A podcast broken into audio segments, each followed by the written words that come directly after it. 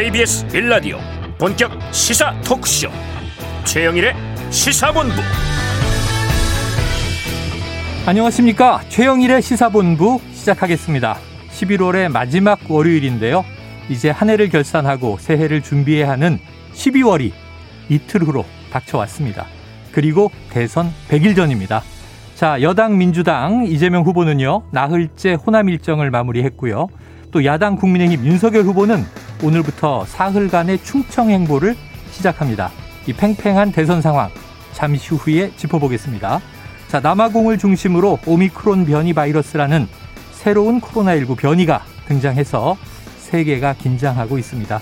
자, 세계보건기구는 이 새로운 변이를 파악하는데 몇 주가 소요될지 모르겠다. 다소 신중한 입장인데요. 자, 과도한 공포심은 금물인데 그렇다고 경계와 긴장을 늦출 수도 없고 참 기막힌 멘탈의 균형이 필요한 때가 아닌가 싶습니다. 자, 혼자서는 힘들지만 시사본부와 함께 하시죠. 최영일의 시사본부 출발합니다.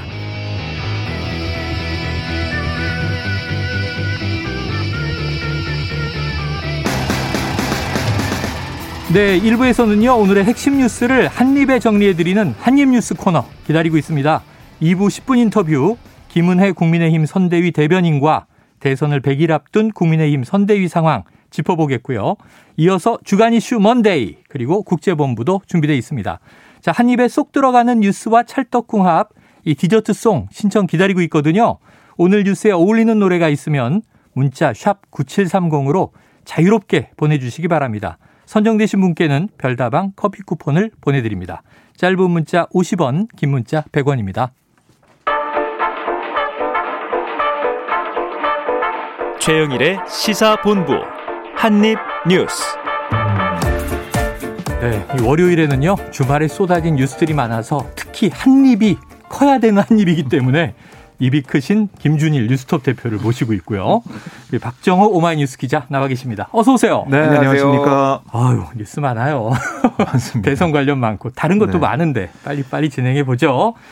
자 이재명 후보 민주당 후보 호남 민심 투어가 마무리됐습니다. 자, 주말 사이 나흘 네. 동안 어떤 일이 있었습니까? 네, 지금 보면 광주와 전남 내 모든 지역구를 네. 한 곳도 빠짐없이 방문하고 있어요. 음. 오늘까지 일정이 진행되고요. 네. 오늘 오후에야 서울로 올라올 걸로 어, 보이는데요. 아직 끝난 건 아니군요. 마무리 그렇습니다. 중. 네, 마무리 좀 하고 있고요. 네.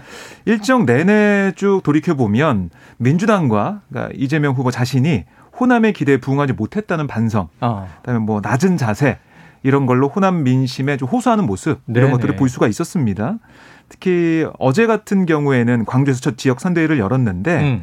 여기 이제 쇄신 선대의 시작을 알렸다라는 해석이 좀 가능한 상황인데 네. 왜냐 봤더니 이 공동위원장 광주선대위 공동위원장에 만 18세 여고생이 발탁이 됐어요. 오, 네. 눈에 들어왔고 또 시각장애인 영화감독, 음. 사회복지사, 노무사 같은 예, 각계 청년층 전문가들이 함께하게 됐습니다. 네. 예, 공동위원장의 현역 의원은 광주시당 위원장인 송갑석 의원이 유일했어요. 어허. 이렇게 좀 뭔가 새로운 모습을 보여주는 어, 그런 자리였다고 평가가 되고 있고 네. 특히 뭐라고 했냐면 이재명의 민주당에서는 호남이 예, 민주당이 텃밭이라는 말이 나오지 않게 할 거다. 네네. 아유, 아. 사실 따지고 보면 텃밭은 조금 유권자들이 네. 무시되는 느낌이 있어요. 이 단어 자체가 사실은 네. 좀 맞지 않는 그런 단어이기도 하고요. 늘 집토끼, 산토끼도 그렇고. 네. 네.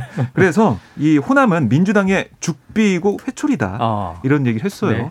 또 오늘 광주에서 또 전국민 선대위 오늘 아침에 회의를 주재했는데 거기서도 민생 대통령, 경제 대통령이 되겠다 이렇게 강조를 했습니다. 네. 자, 호남 일정. 지금 메타버스 세 번째인데 불경, 충청권, 호남. 그렇습니다. 어떻게 저 김 대표님 보시기에 잘 되고 있습니까? 뭐 일정 정도 성과를 거두고 있다고 봐야죠. 제가 네. 지난주에 네. 말씀드렸지만은 그 지역에 다녀오면 그 지역의 여론조사가 소폭으로 반등하는 현상이 나타나긴 했어요. 음. 여론조사 결과. 그러니까 잘하고 있는데 그가 이재명 후보의 이제 고민 지점이 여기에서 다 드러났다라고 네. 보시면 될 것 같아요. 그러니까 호남 같은 경우에는 과거에 민주당 출신의 대통령 뭐 후보들이 거의 한 80% 넘게 지지를 받았었거든요. 네네. 음. 근데 지금은 한 70%밖에 안 나와요. 아. 그러니까 아직도 그 이재명에 대한 약간 미심적인 어떤 네네. 미심적인 그런 시선들이 있다라고 봐야 될 것 같아요. 그러니까 그, 여성향 지역에서조차 예, 예. 그러니까 나흘 연속 이렇게 음. 이제 집중을 한 거죠. 네.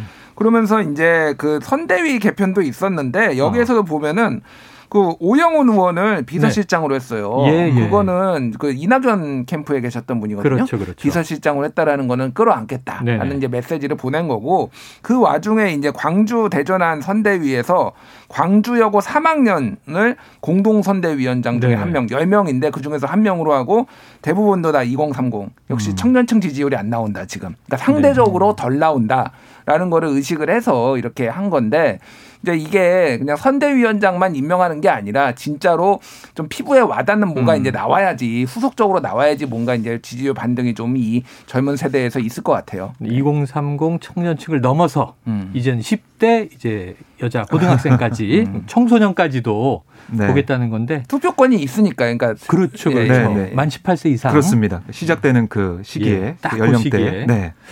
보면은 지난해 총선도 그렇고 정의당도 청소년 정치 얘기를 음. 하면서 선거 연령을 더 낮춰야 한다 이런 얘기도 나오고 있는데 자 대선에서 어떤 파급력이 있을지 좀 지켜봐야 될 것 같습니다.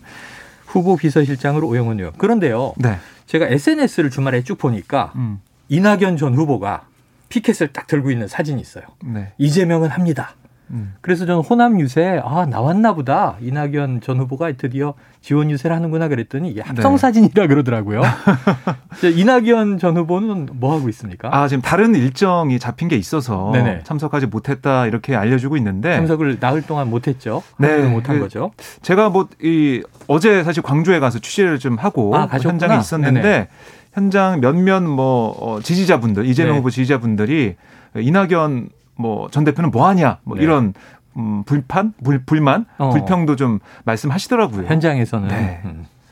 왜안 나오느냐. 야, 그러게요. 이게 대선 일정보다 정당의 중요한 다른 일정은 뭐가 있었을까? 이것도 궁금한 대목인데. 그러면은 김 대표님 보시기에 언제쯤 등판할까요? 글쎄요, 어, 등판하실까요? 안 하실 수도 있다. 안 할 수도 있다라고 네네. 저는 봅니다. 뭐 등판이라는 게 대단, 대단한 게 아니라 이미 네. 어, 지지한다라는 얘기는 했는데 네. 같이 뭐를 손잡고 다니기에는 조금 네네. 여전히 좀 껄끄러운 것 같아요, 살짝. 근데 네. 이미 캠프에 있었던 분들은 다 들어갔기 때문에 음. 뭐 그게 문제는 아닌 것 같고요. 음. 예. 대선 열기는 점점 음. 뜨거워질 텐데 앞으로 이제 호남에서의 지지율 향방에 따라서 자 이낙연 후보가 좀 꼭 등판하셔야겠습니다 하는 상황도 올 것 같고 네. 또 계속 이렇게 안 보이다 보면 음. 그럼 민주당의 홍준표 아니냐 또 이런 역비판도 나올 수 있을 것 음. 같아요. 그래서 이 이낙연 전 대표의 등장 네. 여기에 네. 언론들이 또 관심을 가지고 있는데요. 음. 최소한 그러니까 이 공식 선거 운동 그때 네. 3주 동안 선거 운동이 진행되는데 2월 중순부터.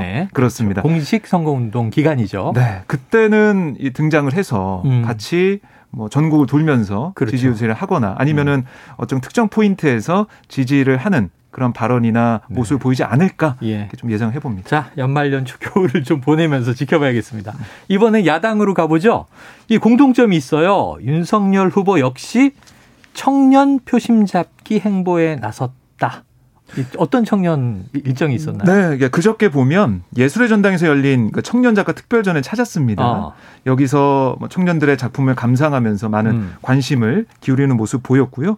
특히 어제 같은 경우는 선대위 조직 총괄본부 산하의 청년 본부와 함께 음. 내일을 생각하는 청년위원회 네. 아, 이런 출범 행사를 열었습니다. 음. 그러니까 마찬가지예요. 윤석열 후보도 아, 이 지지층이 사실 취약하다고 느껴지는 네. 왜냐 홍준표 의원이 2030을 좀 꽉 잡고 있는 그런 느낌이 들어서 청년 플랫폼 때문에 네 그래서 이좀 아, 취약한 2030 세대의 접점 문제 늘리기 위한 행보 네. 계속 보이고 있다라고 생각이 들고요. 이 특히 어제 한 얘기를 들어보면 대통령실을 비롯해서 모든 정부 부처에 청년 보좌역을 배치하겠다 네. 이런 약속도 했고 음. 이 청년이가 선대위 청년 본반을 다른 조직으로 그래서 별도로 후보 직할 조직으로 어. 윤 후보가 위원장을 맡습니다. 네네. 그래서 이렇게 청년들 잘 챙기겠다 아, 이런 얘기를 하는 거고요. 위원회에 봐도 뭐 고려인 동포도 있고 워킹맘도 있고 탈북 청년도 있고 힙합 페스티벌 제작자 농어 스타트업 대표처럼 이색 이력을 가진 청년들도 있고요. 뭐 네. 주거복지, 원자력, 국가안보, 외교 뭐 이런 다양한 정책 분야에서 두각을 나타내는 전문가들도 대거 포함이 됐습니다. 네. 뭐 여기서 기존 선대위 틀을 깬 이 위원회에서 청년들의 뭐 아픔, 고통 이런 걸 파악하고 정책으로 만들어 가겠다 이런 뜻으로 읽힙니다. 네, 자, 청년들이 어느 쪽의 메시지에 더 반응하는가 이것도 이제 다가오는 대선에서 중요한 대목인데 지금 주말을 끼고 호남 행보 또 오늘부터 윤석열 후보는 이제 충청 행보 네. 그런데 주말에 다 이제 청년 청소년의 방점을 찍었어요. 아마 계속 네. 이렇게 될 것 같아요. 김 대표님 현재 상황을 좀 평가해 주신다면 이 후보 윤 후보 예, 뭐 어떻습니까? 비슷해요. 요즘 비슷하다? 거의 약간 뭐라고 해 데칼코마니 같아요. 예를 들면 대칭이란 말이죠 서로. 예, 예, 대칭으로 예를 들면 예전에 재난지원금 얘기하니까 50조 방역지원금 얘기하고 네네. 일종의 뭐 의식했을지 안 했을지 모르겠지만 일종의 물타기성도 서로 있는 것 같아요. 물타기성. 서로 뭐, 예, 서로 얘기를 하면은 비슷하게 음. 행보를 하고 다만 그렇게 되면은 이재명 후보가 조금 더 조금 그러니까 불리하죠. 왜냐하면 음. 전체적으로 정권 교체 여론이 매우 강한 높다 상황이 보니까, 높, 어, 높다 정책이 보니까 비슷하다면 예 비슷하다면은 어. 안 돼. 그러니까 좀 더 파격적이고 좀 더 진정성 있는 거를 네. 내놔야 되는 거는 아무래도 이재명 후보 측이 아닌가 그렇게 예. 보여집니다. 예. 이거 뭐 김중일 대표님의 이제 개인적인 분석이긴 한데 음. 이런 의견도 있습니다. 자 그러면 이제 어떻게 되냐면은 내가 딱 베팅을 하면 상대가 똑같은 걸 베팅하면 음. 내가 그거 받고 더 이렇게 되는 거잖아요. 레이스에 들어가는 거죠, 뭐 네. 일명. 아, 어떻게 될지 레이스 한번 지켜보도록 하고요. 자, 지금 이재명 후보와 또 윤석열 후보 간에 지금 이제 검증이냐 네거티브냐 서로 상호 비판도 점점점 수위를 높여가고 있는데 음.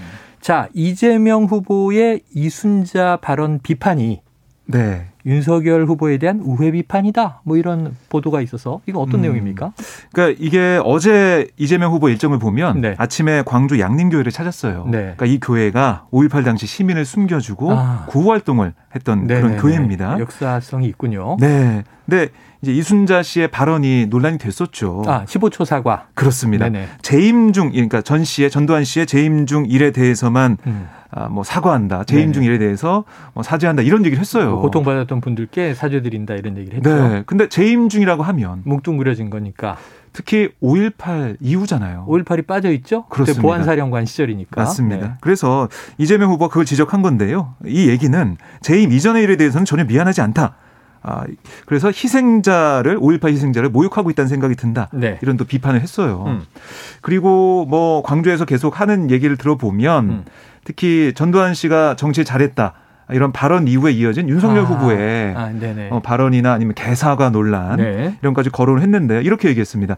철학도 역사 인식도 준비도 없는 그런 사람들에게 나라와 국민의 미래를 맡길 수 없다. 음. 아, 광주 학살의 주범 전두환을 찬양하고 국민들을 존중하지 않는 사람이 대한민국을 제대로 이끌어갈 수 없다. 네. 이렇게 주장을 했습니다. 자, 그 이후에 이제 광주를 방문했던 윤석열 후보는 이제 사과를 했다. 또 네. 광주 시민단체는 일방적인 사과다 이런 논란이 그렇습니다. 있었으니까 네. 사과 논란이 있었습니다. 앞으로의 또 이제 호남 민심도 지켜볼 대목으로 보여지네요. 자 반면에 지금 야당도 이재명 후보에 대한 이제 맹 비판에 들어갔는데 음. 이게 이른바 교제 살인을 저지른 조카를 변호했던 전력이 문제다 이런 공격이잖아요. 네, 그 자세한 내용은 어떤 겁니까? 네, 그러니까 이게 이 후보가 2006년 조카의 음. 사건을 변호했고 정치를 하기 전 변호사 시절에 그렇습니다. 네. 아 그래서 이걸 이제 사과하고 얘기를 했죠. 근데 이것만 있는 게 아니라 다음해에도 음. 여성 상대 교제 살인 사건의 변호를 맡았다 네. 이렇게 알려지고 있는 거예요. 음. 그래서 김병준 국민의힘 상임선거대책위원장이 어제 국회에서 기자회견 열고 네네. 정치를 하겠다는 변호사가 그런 기소, 그러니까 심신미약으로 인한 감염 변론 아. 이거를 어, 이 재판 저 재판에서 상용 기술로 쓰는 것은 말이 되지 않는다라고 강하게 그러니까 비판한 겁니다. 피고인인 이 가해자를 네. 심신미약이었기 때문에 감형해야 된다 이렇게 변론을 했나 보죠. 그렇습니다. 그거를 네. 이제 이제 국민의 힘에서는 공격 포인트로 네네. 삼고 계속 비판을 하고 있는 상황입니다. 음, 알겠습니다. 지금 요게 서로 하나는 이제 이 12.12, 5.18에 대한 역사 비판이 음. 이 후보로부터 윤 후보에게 이제 된 거고 윤 후보 쪽은 과거 변호사 시절에 또 이 변론이 문제가 있다 라고 하는 건데 지금 이런 이제 검증 국면 혹은 네거티브 공세 음. 좀 이건 또 어떻게 유불리가 적용할 것 같으세요? 일단 이 변호사 문제 같은 경우에는 네. 사실 형사 사건 검찰이 기소를 하면은 네.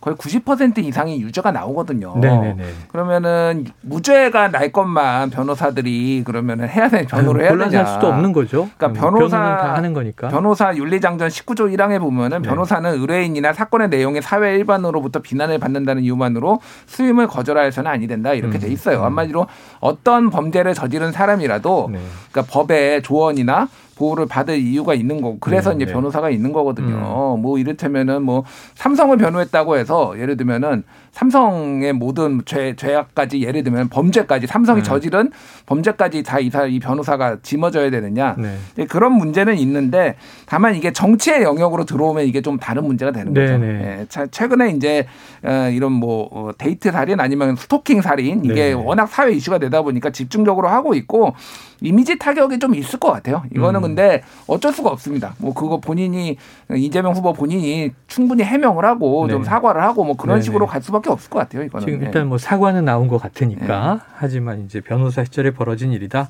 민주당 쪽에서는 또 여러 가지 인권 변호 활동을 했는데 음. 과거 고 노무현 대통령의 영향을 받아서 87년부터 인권 변호사로 활동했는데 이런 것만 딱 골라내느냐 이제 이런 비판. 그 심신미약 하나만 더 말씀드리면은 네. 사실 예전에는 심신미약에 있어서 굉장히 관대했잖아요 법원 판결이. 그것 때문에 뭐 조두순 사태라든가 예, 예. 상당히 좀 공분이 있는 거죠. 그래서 사실은 이거는 모든 변호사들이 다 썼던 스킬입니다. 아, 그러니까 아, 당시에 예, 당시에 과거에는 음. 옛날에는 지금은 굉장히 비판을 받죠. 예, 예. 그래 다 썼던 거라서 그거를 가지고 좀 비난을 할 수 있을까 이런 생각은 사실 들어요. 예. 그래요, 알겠습니다. 자. 이 김성태 논란이 있습니다. 왜냐하면은 지금 선대위원장이 포함이 됐었죠. 네. 그런데 지금 며칠 만에 사퇴한 거예요.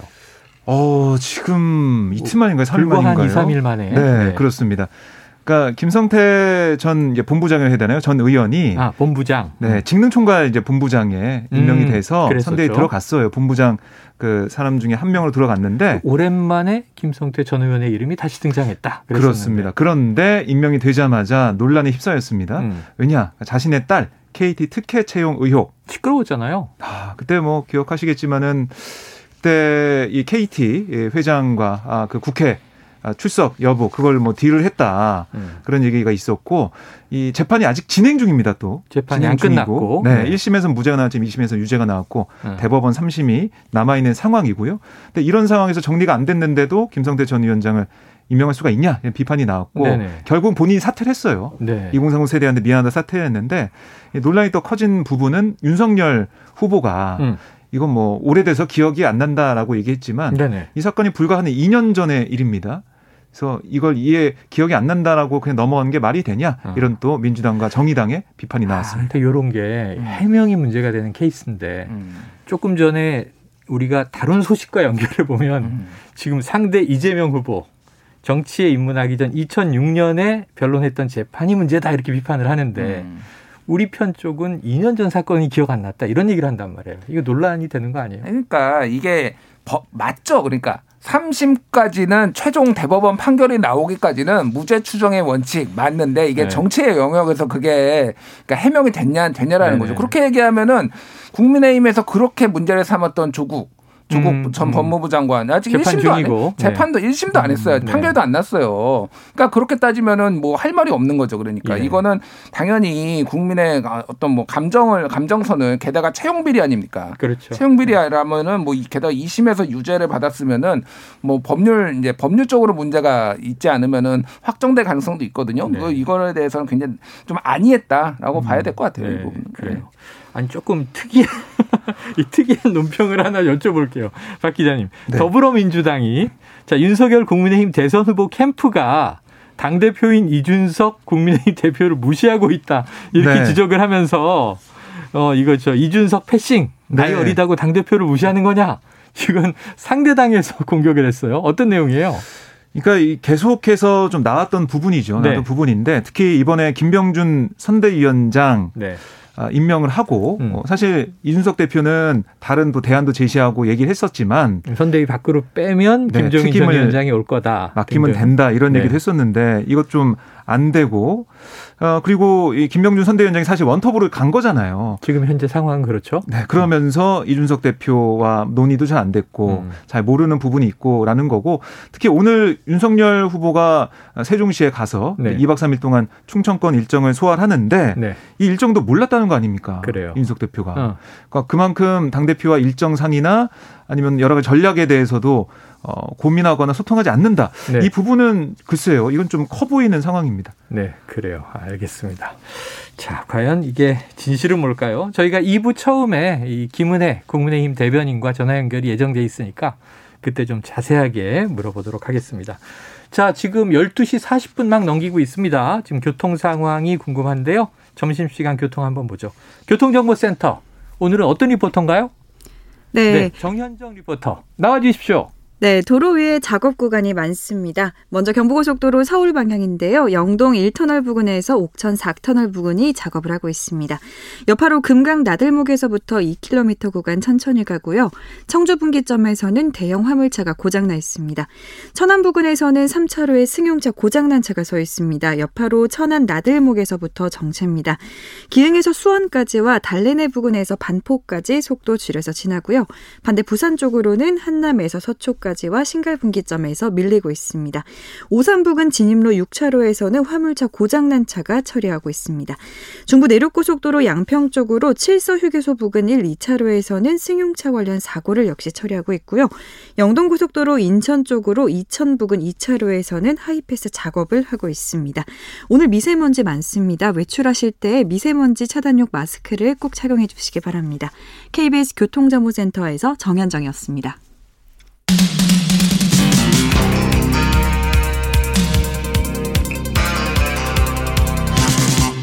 최영일의 시사본부. 네, 정현정 리포터의 교통 상황 듣고 왔습니다. 조금 전에 이제 이준석 패싱 논란, 음. 민주당 논평은 좀 이례적이다 이런 얘기했는데 김준일 대표님도 이 사안에 지켜보고 계시죠? 예. 어떤 의견 있으세요? 일단 민주당이 네. 남의 당 패싱 대표 패싱 해가지고 성명을 낸 건 굉장히 이례적이에요. 이례적이죠. 이거는 약간 균열을 보겠다라는 거예요. 아. 그러니까 2030 젊은 남성들의 지지를 네. 이준석 대표가 많이 얻고 있는데 그렇죠, 그렇죠. 그 부분이 이준석 패싱이다라고 하면은 어. 그러니까 분노하는 거죠 한마디로. 분노. 일종의 이관계입니까? 저는 일종의 이관계라고 봅니다. 네. 뭐 이관계인데 내용이 없는 이관계가 아니라 어. 좀 실체에 근접한 어. 이관계라고 내용이 봐야 있기 때문에 그렇죠. 파괴력이 있다. 오늘 이준석 대표가 라디오 오늘 오전에 인터뷰에 나와가지고 네네. 윤석열 후보 충청도 일정을 전날 언론을 통해서 알았다. 황당하다 이런 음. 얘기를 아, 했어요. 그래요, 그래요. 그러니까 상임 선대위원장이자 홍보 미디어 총괄 그렇죠, 본부장이잖아요. 맞아요. 겸직하고 둘다. 뭐가 됐든 둘 다 알아야 되는 거예요, 이거는. 그러네요. 네. 후보의 그러니까 일정인데. 후보의 일정이고 홍보를 하려고 하든 알아야 되고 어. 상임 선대위원 당연히 알아야 되잖아요.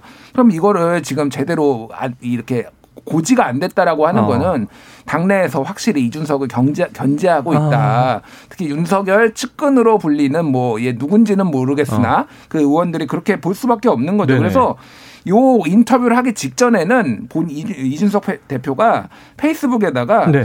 이준석 패싱 논란 지겹다. 음. 그러니까 사실 어. 아니다라고 아. 했는데 어. 그렇게 페이스북에다 쓰고 어. 바로 오전에는 나와서. 황당하다. 네. 뭐나 패싱돼 패싱이라는 단어는 안 썼지만 나 패싱돼서 지난밤과 오늘 아침 상황이 달라졌군요. 바로 달라졌어요. 음. 그러니까 사실은 이게 당내 권력 투쟁의 성격이 살짝 있습니다. 네. 그리고 이거 음. 김종인을 모시 김종인 전 비대위원장을 아, 모시고 오느냐 그렇죠. 마느냐를 놓고도 견제가 있는 거예요. 그러니까 이준석 대표는 계속 지금 모셔와야 된다라는 입장이거든요. 네. 그런데 다른 사람 다른 이제 소위 말해서 윤석열 측근 네네. 그룹들이 그거를 견제하고 있는 상황 여기까지 야. 이제 같이 갈등이 있다고 음. 봐야 될 것 같아요. 지금 이양수 국민의힘 의원이 어제 음. 지금 당사 6층에 네. 김종인 전 위원장을 위한 방이 비어 있다 이런 얘기를 했단 말이에요. 그렇습니다. 모셔오는 것은 추진 중인데 사실상 음. 지금 지난 주말부로 김병준 위원장 원탑 체제가 된 거 아니냐 음. 이두 가지가 충돌. 이것도 또 김은혜 대변인에게 잠시 후에 물어보도록 하겠습니다. 어떻게 되는 건지. 자 궁금합니다. 근데 어쨌든 이준석 패싱은 본인도 지금 오늘 아침에 인정을 한 음. 상황이 돼버렸네요. 뭐 사실상 그렇게 돼버린 거죠. 네. 네. 오늘 홍준표 의원도 네. 이 상황에 대해서 비판을 했더라고요. 예, 뭐라 그랬어요? 아무리 나이가 어려도 선출된 당 대표는 당의 제일 어른이다. 네. 또 뭐, 나이가 어려서 나름 파란도 일으켰고 아유, 주목을 받았잖아요. 국민의힘이 많은 또 어, 주목받고 네. 지지를 얻게 되는 상황이 됐죠. 청년들 지지를 얻게 됐는데 모든 길이 로마로 통하듯이 정당의 모든 것은 당 대표를 통해야 한다. 네. 당 대표를 패싱하고 대표를 깔보는 정당은 이익 집단에 불과하지 정당이라고 보기 어렵다. 네. 강하게 비판했습니다. 그래요. 자, 저는 이제부터 나오는 뉴스가 오늘 가장 흥미진진했던 뉴스입니다. 이분이 돌아왔습니다. 이 별명이 터미네이터. I'll be back. 돌아오셨는데 손학규 전 대표가 대선 출마 선언했어요? 아, 오늘 오후에 할 예정인데요. 어, 예정이에요? 이제 네, 기자들에게 고지가 됐어요? 네, 여의도 한 카페에서 여의도 카페에서? 네. 국회가 아니네요. 네. 이 지금 알비백 말씀하셨지만 네. 네. 번째 대선 도전이에요. 네 번째 벌써. 그렇습니다. 많이 됐다. 돌이켜 보면 5년마다니까 20년이네요. 음, 그런 셈이죠. 네네. 그러니까 손 전 대표가 한나라당 탈당 이후에 네. 17대 대선, 18대 대선에서 그때 보면 17대 대선은 대통합 민주신당, 음. 그러니까 민주당 계열에, 네네. 그다음에 18대 대선은 민주통합당 음. 대선 이게 경선 후보로 나섰습니다. 네네. 하지만 그때 뭐 2위로 밀려서 네. 다안 됐고요. 어. 19대 대선에서는 국민의당으로 당적을 변경해서 대선 경선에 도전했지만 아. 그때도 현 안철수 국민의당 아, 대표에게 아, 그렇죠, 패배를 그렇죠. 했어요. 어. 그러니까 경선만 세번 네. 치렀다가 안 됐고 네. 이번 네 번째 도전이거든요. 지금은 무소속이잖아요. 그렇습니다. 지금 네. 어 예, 그렇습니다. 지금 뭐 전 바른미래당 대표 이 직함만 지금 가지고 있다라고 바른미래당 대표가 마지막 당적이에요. 네. 그래서 음. 근데 지금 보면 돌이켜 보니까 최근 들어서 페이스북에 좀 글을 종종 남기셨고 네네. 남겼고 또 지난 25일에 전두환 씨의 빈소를 찾아서 아, 또 기자들과 만나서 했군요. 그렇습니다. 네. 국민 통합을 염원하는 차원에서 왔다. 네. 이런 얘기를 했습니다. 뭐 김대중 전 대통령은 전두환, 노태우 두 사람을 청와대 초청했었다. 네네. 국민 통합 차원에서 초청한 거다. 음. 그러니까 국민 통합을 위해서 우리가 뭐 힘을 모으자 이런 얘기를 하면서 어, 약간 이제 대선 출마의 그런 분위기 이건 좀 만들었다라고 볼 수가 있겠어요. 지금 생각해 보니까 국민 통합을 위해서 여야 아, 이 거대 양당의 후보가 아니라 내가 나가야 국민 통합 이룰 수 있다. 어. 정치를 바꿀 수 있다. 이렇게 주장할 것으로 보입니다. 네. 그런데 이제 손학규 전 대표가 음. 이렇게 이제 딱 대선 출마 선언 얘기가 나오니까 예. 오늘 오전에 제가 만난 기자나 평론가분들이 예. 무슨 일이 터지는 거 아니냐 이런 아, 얘기를 하시는데 제가 지금 김준일 대표님 근거가 있는 겁니까? 그 징크스를 짧게 요약해서 만든 말씀. 예. 일명 손학규 징크스군요. 손학규 징크스가 네네. 있어요. 무슨 결단만 하면은 큰 일이 터지는 거. 2000... 그 뉴스에서 자꾸 묻혀서 안타까워했잖아요. 2006년 10월 9일에는 100일 민심 대장전 해가지고 수염을 이렇게 기르고 아, 기억납니다. 나왔는데요. 기억나. 그날 탄광도 가고 북한이 1차 핵실험 강행했고요. 아이고. 그리고 2007년 3월에는 한나라당을 탈당했다. 네. 그런데 그날이 한미 FTA 체결일이었고요. 아, 그때 시끄러웠죠. 예. 2010년 11월에는 민간인 사찰 특검을 요구하며 장애투쟁에 나왔는데 다음날 연평도 포격 사건이 발생했고요. 2014년에는 정계 은퇴 선언 후 치과하다가 2년 만에 하산했는데 북한이 미사일 바로 발사했고요. 아, 산이 내려가라 했다 그랬는데 네. 음, 미사일에. 2017년 2월 17일에는 국민의당이 입당을 했는데 이재용 삼성전자 부회장이 구속됐어요. 아이고. 그리고 2018, 17년에 어, 미국으로 갔다가 12월에 귀국했는데 그날 제천 스포츠 센터 화재가 발생했고요. 아유, 아유, 큰 화재였죠. 예, 뭐, 이, 뭐 이런 안타깝습니다. 게 있다 보니까 뭐 그리고 음. 그러니까 2018년에는 어, 국회의원 재선거 출마 결심했는 날에는 음. 한 북미 정상회담 결렬 아. 또뭐 그게 나타났어요. 그러니까 정말 대단하다. 그러니까 정말 대단하다. 아니, 이렇게 네. 긴 역사를 써내려가기도 힘든데. 근데 이번에 오늘 뭐가 안 터지면은 네. 진짜 손학규의 존재감이 이제 없어진 건가? 징크스도 네. 피해갈 정도로 없어진 안 돼, 건가? 안 돼요. 우리가 다루고 있는데. 네, 뭔가 터지면 안 될것 네. 같다는 생각도 들고 네. 또 징크스 말씀하시니까 네. 이게 깨지면 또 어떡하나 이런 생각도 들고. 아, 깨지면 어떡하나 그걸 걱정해요 지금.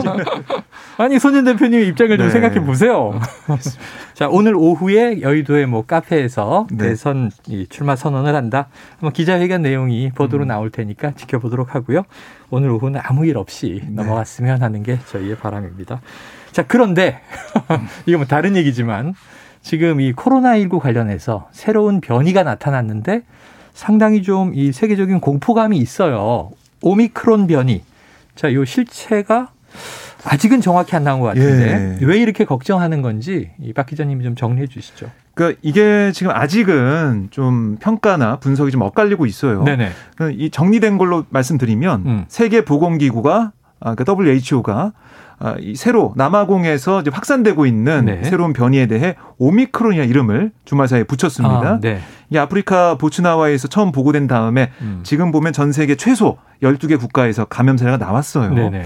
특히 이게 더 무서운 게 뭐냐면 홍콩 같은 경우는 그 격리 가운데 음. 그러니까 호텔방 건너편에 있던 사람이 이, 이 오미크론에 감염된 사람과 떨어져 있었는데 불구하고 어, 접촉한 게 아닌데 감염이 됐다는 거예요. 건너편에 있는 방으로 예. 그래서 공기 중 감염이 아니냐, 아, 감염력이 어, 전파력이 센 게 아니냐 네. 이런 우려가 좀 나오고 있고요.